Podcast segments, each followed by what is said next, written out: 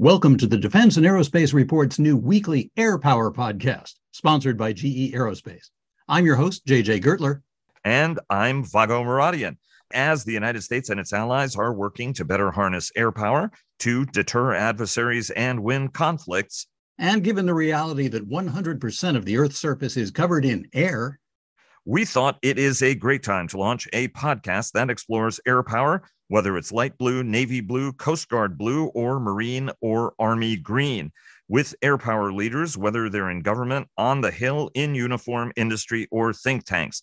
JJ, what's your catchphrase for the program? Well, Vago, we're going to talk about air power, whether it's fixed wing, rotary wing, inhabited, or remotely piloted from whatever service and whatever country. So if it's in the air, it's on the air. So basically, what we're doing is a form of all wings considered. And with that, a quick word from our sponsor. From America's first jet engine to the revolutionary three stream adaptive cycle XA100, GE Aerospace has been delivering firsts for military propulsion for more than 100 years. Learn about its latest innovations at geaerospace.com/slash XA100. And Bell sponsors our daily podcast. Leonardo DRS and HII sponsor our global coverage. Fortress Information Security sponsors our weekly cyber report. General Atomics Aeronautical Systems sponsors our strategy coverage. And Ultra Intelligence and Communications sponsors our command and control coverage. And check out our other weekly podcasts Cavas Ships, hosted by our contributing editor, Chris Cavas, and our producer, Chris Cervello, and sponsored by HII and GE Marine, a GE aerospace company who clear the fog on naval and maritime matters. The Downlink with our contributing editor Laura Winter takes a thoughtful look at all things space, and our Cyber Report, sponsored by Fortress Information Security and hosted by Vago Muradian himself. Each week, we are going to start with a recap of the big and little headlines you may have missed help make sense of what happened, and have a conversation with thoughtful guests. On this first program, it is just JJ and I, and JJ is going to start us off with uh, news of the week. JJ, what happened this week that we all should be paying attention to air power wise? Well, Vago, you can't start a new air power podcast without talking about the biggest program in the history of Department of Defense, the F 35. One long term issue has to do with the production rate of the F 35 New information this week that was foreshadowed a bit earlier suggests that the production rate is going to be falling off the table in years to come. Second, in a more short term issue, following the crash of an F 35B in Fort Worth, the program has halted all engine deliveries. And there's a little mystery that goes along with that as they check out what may have happened to that aircraft. Is the Air Force's next tanker a no-see-um? Frank Kendall has something to say about that. And an airplane that people may not have even known was in the Air Force is leaving the Air Force. It's the story of how one man's job change is allowing the service to retire an entire fleet. Um, I, I think it's rather uh, extraordinary that Adam, you know, the, the service waited all of two weeks uh, for Adam Kinzinger to relieve the house. Uh, not even two weeks, right? Talk to us a little bit about the RC uh, 26 because there are a lot of people who don't know uh, that the Metroliner was even in service uh, with the U.S. Air Force and doing any mission, uh, much less some actually controversial domestic missions that the airplane uh, flew, even though uh, the Air Force has used it to good effect. Talk to us a little bit about the RC 26, its mission, and what its departure means because there are powerful political messaging that goes along with that. Oh, sure. And that twin turboprop um, commuter liner has been doing reconnaissance missions for the Air Force for many years. The Air Force has been trying to retire it for several years, but every time they tried, they ran up against a roadblock, which is a man named Adam Kinzinger, as you mentioned, the now former representative from Illinois, who during his time in Congress and before, and I believe even now, flies the RC 26 in the Air National Guard. Now, every time that that aircraft was proposed for retirement, the Armed Services Committee on which he sat refused to go along. That's an illustration of how Congress treats a lot of defense programs and particularly requests for retirements. Similarly, you will remember that one of the people leading the fight to keep the A 10 in service was New Hampshire Senator Kelly Ayotte. You look at that and say, what does the A 10 have to do with New Hampshire? Well, the answer was not very much at all. But Senator Ayotte's husband was an A 10 pilot. Where people sit, or more importantly, where they go home to, often has a big influence on where they stand on issues in the Congress. And frankly, that shows up most often with retirements rather than other kinds of programs. What JJ, you know, you spent uh, many years uh, on the Hill, both on the Senate side as well as the House side, and then uh, a decade, uh, more than a decade at Congressional Research Service, right? So that gives you at least 20 years of uh, congressional experience under your belt. What can the Air Force Right. I mean, historically, whenever the Air Force has tried to retire airplanes, it has tended to go badly. Um, in the case of the Navy, um, the Navy does offer up offer up capability, and it ends up uh, being retained. Uh, and often, the Navy ends up getting more money. I mean, it got a little bit more budget authority this time around than the other uh, services. It's managed to convince everybody that the Pacific is all about sea power, even though it's as much about sea power as it is about air power. Um, ultimately, what are some lessons you think uh, that the Air Force can learn when it comes to dealing with Congress and not being seen as uh, the defiant one uh, that is sometimes forced to keep capabilities around, even if it doesn't get the money to do it, which then pressurizes everything else in its budget. Well, I think there are two big lessons, and the Air Force has already shown signs of learning one of them. If you'll recall back, I believe it was around 2013, the Air Force proposed retiring a whole bunch of C 130Hs from bases all around the country. And that took Congress by surprise. There was no preparation of the battlefield. So once they saw that proposal, Congress's reaction was no, a, it's a surprise and Congress hates being surprised. But B, you're taking something away. And no matter how much the Air Force explained its rationale, they didn't make an inroad until in subsequent years, the Air Force started coming with a carrot as well as a stick and said, yes, we're taking away this, but here's what your base is going to get.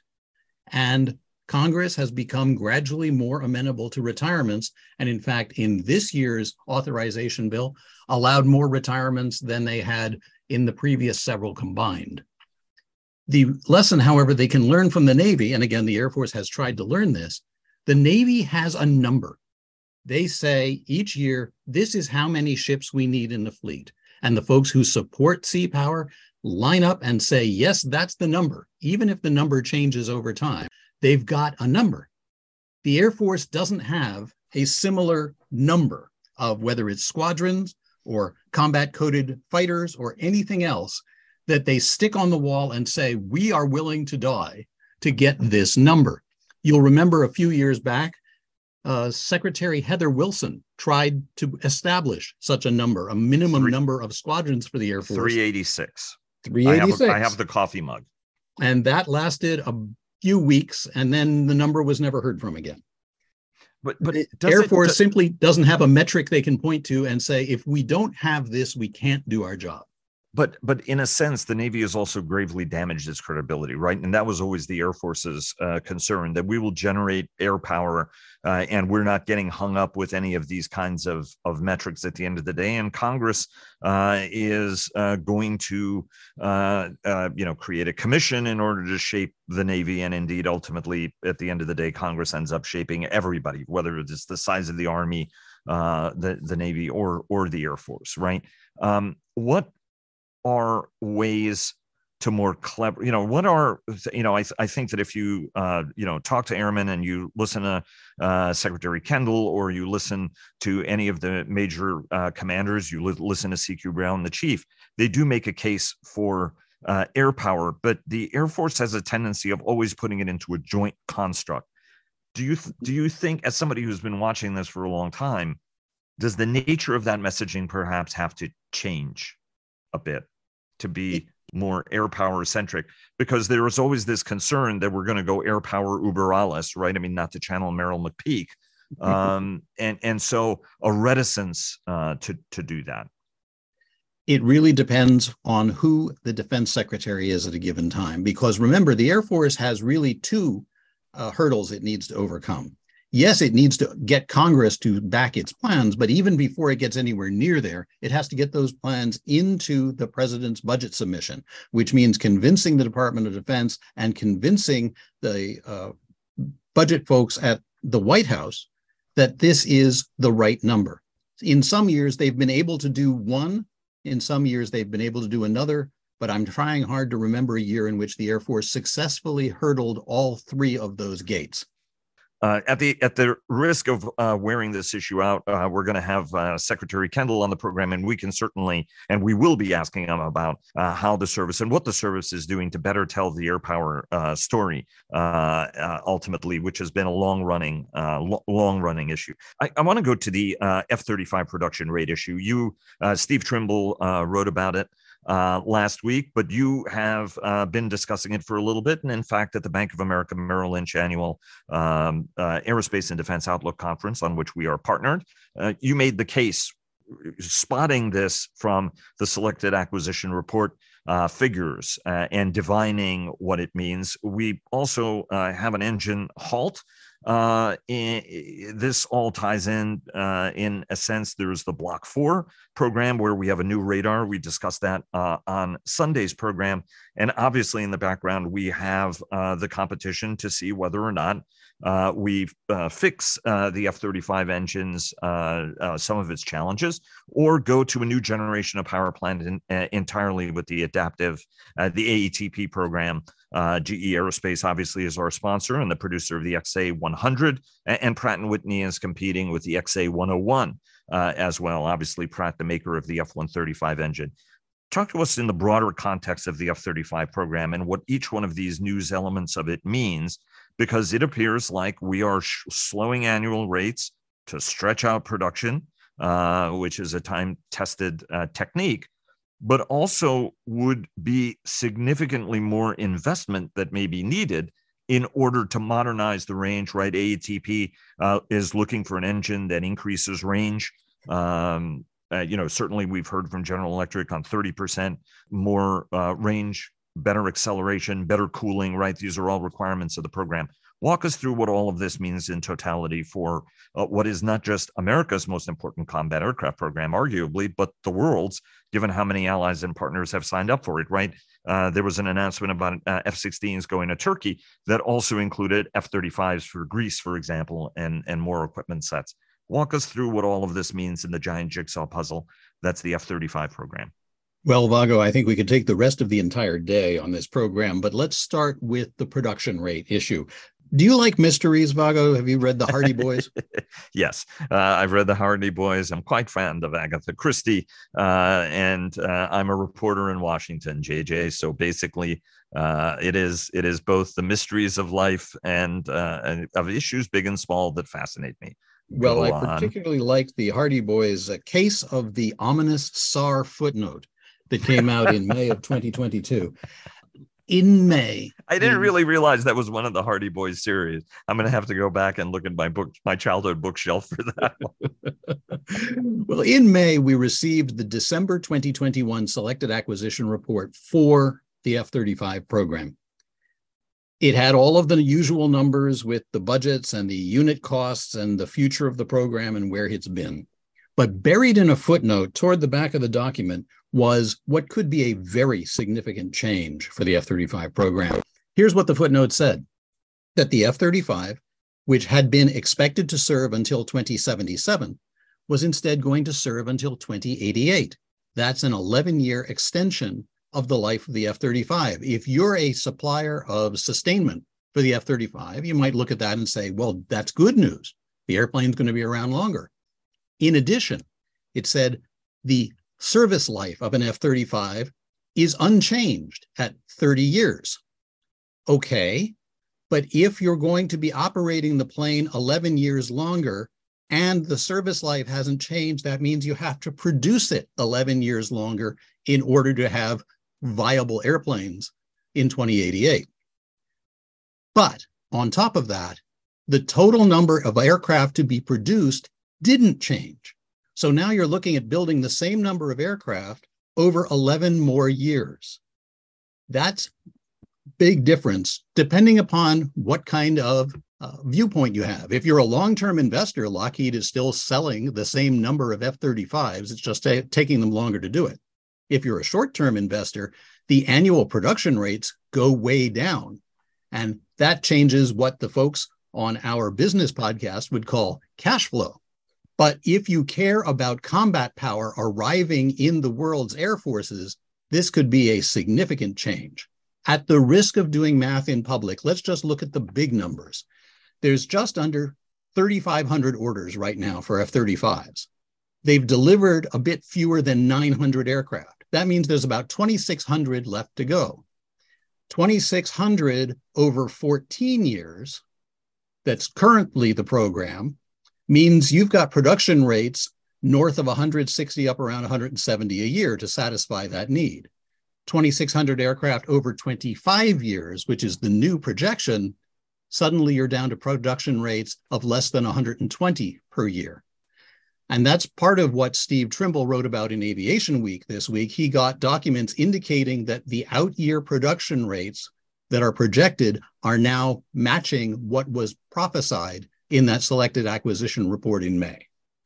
So, you know, in many cases, this is also reminiscent of what happened to the F 35 program when it went from, uh, right? I mean, there was that big cost surge, and I want to say it was at least 15 years ago when we took it from a 33 year program to a 55 year program, as I recall. And all of the reporting came up about, you know, trillion plus dollar program. Well, if you extend the life of the program 20 years, and especially uh, in that back end, is where you really want to be on the sustainment side of the equation ultimately um, uh, because you know older airplanes are much more expensive uh, to maintain uh, and uh, to operate any any last points you want to add? By the way do we know any more about what the 135 uh, issue is? Uh, obviously some challenges with the power plant. Uh, it is asked to do a lot of things. It was developed some time ago uh, in in order to power uh, three versions of a common airplane including uh, the the bravo version you know with a, a coupled gearbox to drive the lift fan. You know there were blisk issues with it uh, the crash you were talking about last uh, year well, was a pre delivery flight uh, before Lockheed handed the aircraft over uh, to the US government. Uh, the pilot ejected from it. and and so um, you know no no lives were lost in it, even if there was damage to the aircraft ultimately. Do we know any more about what it is that the that happened? Well, the pilot did earn his Martin Baker ejection tie that you get for surviving a crash with a Martin Baker ejection seat. Uh, I don't have one of those ties. I hope never to earn one, but I will say that the Martin Baker keychain that uses the ejection handle motif is a valued swag bit at most aerospace conferences. Anyway, uh, with regard to the engine delivery, I see you have. Halted, I see you maintain your eye for the finest swag, uh, JJ. Well, well I use well mine done. every day, Vago. Uh, That's not a plug. That's not a plug. We're not doing anything else other than saying cool swag. Let's move on before we get ourselves into trouble. That's right. Well, look, the, here's the issue with the engine deliveries being halted. Obviously, if you're investigating an incident and you think the engines may be involved, you don't want to take more engines if there might be a problem with them. What I find fascinating about this particular halt is that they didn't just halt the engines for the B model. They're halting all of the F 135 engines coming for the entire program until they find out what happened with this particular B model. As you note, the F 135 is made by Pratt & Whitney. The lift fan is supplied by Rolls Royce. They interact. We don't know yet which, if either of those had a particular problem, but you've got the entire F 35 program in stasis for the moment until we get a more investigation into what actually happened there. And that's little curious because it suggests that they may believe there's a wider problem than just with the version for the B model. Uh, and and we should point out, right? I mean, there's there's software codes, engine control. I mean, there's a lot, and and of course, at the end of the day, that there can also be uh, pilot uh, error uh, in, involved. We well, have no idea what caused that incident or if it was specifically engine related. Uh, but it, but it, but it is interesting that they uh, halt, halted that. Uh, we'll have more on that whenever it becomes available. Uh, I want to move uh, to uh, the other big headline made by Secretary Kendall uh, on uh, the need. You know, you you said uh, no-see-um, uh, but uh, the notion of a stealth tanker and indeed the role of stealth aircraft more broadly. Um, we've considered low observability as something uh, critical, whether it was the F 117, the B 2, uh, obviously the F 22, the F uh, 35, uh, B 21, as well as other programs rumored to, you know, and, and I mean, even the SR 71 had low observable characteristics to it. And the folks at Skunk Works at Lockheed Martin have been making the case that ultimately we need to consider stealth tankers. Mm-hmm. Um, there are those who have made the case that we also may need some stealth transport aircraft uh, in order to get into increasingly contested airspace, uh, uh, and and you could uh, apply. Uh, the same model to reconnaissance aircraft. You see the U.S. Navy with MQ-25 uh, trying to field a low observable tanker from its carrier decks. Boeing developing that program, the Stingray, for the Navy, which will will be doing a lot of important work walk us through what this statement from the secretary means and what it could mean for other tranches uh, of the Air Force's tanker recapitalization program. Mm-hmm. You know, we're on X. There's going to be a Y. There's going to be a Z. Uh, it looks, and uh, the service has said, uh, we don't need a gap tanker. The KC 46 is the right airplane. Um, you know, e- even as we're recapitalizing at a very slow rate, right? We bought KC 135s at about 80 a year. Uh, we're buying replacements to the KC 135 at about 14 a year. W- walk us through this stealth tanker statement and what does it mean? Because for some, it's, oh, there goes the Air Force again, as opposed to saying, well, actually, there could be a really good reason why you would want to have low observable tankers, given your ability to pass gas is as vulnerable as the planes that are delivering it. Mm-hmm shortly after 2001, when the Air Force started one of its several attempts to recapitalize the tanker fleet. The plan was to buy three tranches of tanker. The original was KCX, that was a replacement for the KC 135, that would be 179 aircraft. Then, when you got toward the end of KCX, the idea was to look around, see if any new competitors had emerged, have a new competition for another 179 tankers called KCY. But in the absence of new competition, that was going to be just a continuation, another 179 of whatever you were buying for KCX. KCZ was originally intended to be a much larger tanker, a replacement for the KC 10. That was then. Over time, as the Air Force has considered what tanking looks like and frankly seen what it means to replace your tankers at 15 a year, which is the current rate coming out of Boeing for the KC 46. There's been a realization that KCZ may need to be something different. And there's a question as to whether there needs to be a KCY. You alluded to a bridge tanker, which was the Air Force concept for a while, something to get us from the current KC 46 to whatever KCZ is. Lockheed Martin has been pitching a variation of the Airbus A330 MRTT. They call it the LMXT. I call it Schrodinger's tanker because depending on when you look at the Air Force's official statements, there's either a KCY competition or there's no KCY competition. We're just going to buy more KC 46s, or we're going to lease the capability but not buy the capability.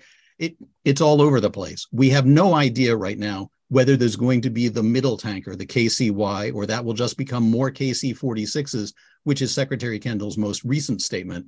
But the KCZ is what has changed in concept from a large tanker to a stealthy tanker. Frankly, the realization that we have to deal with Pacific distances and that you'll need to tank forward in probably airspace that may not be entirely in our control is leading to a different idea of what a tanker should be. We don't know yet whether it's inhabited. We don't know yet how big it is. We don't know yet any details about it. And as you say, more and more aircraft in more and more roles are moving to stealth as the cost of entry. Why? Because Russia and China have shown they're willing to sell their most advanced air defense systems to pretty much anybody. So if today it's difficult to go downtown in, say, Moscow, Tomorrow, it's difficult to go downtown in Tehran. The day after that, it's difficult to go downtown in Caracas. If the Air Force is going to be able to operate at a time and place of its choosing, as is its preference, stealth becomes what you need just to get in the door. Um, you know, your uh, point is reminiscent to the argument that uh, then Air Force Secretary Mike Wynne would make uh, to try to defend uh, the F 22. Uh, right at the time, uh, Secretary Gates was talking about, you know, it's not particularly useful in Iraq and Afghanistan.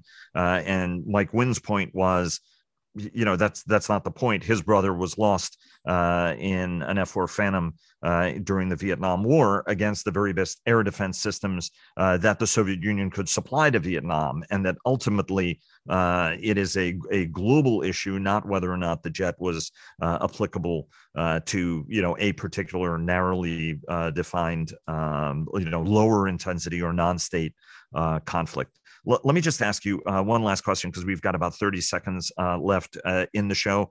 How do we need to think about this new tanker in a broader construct, right?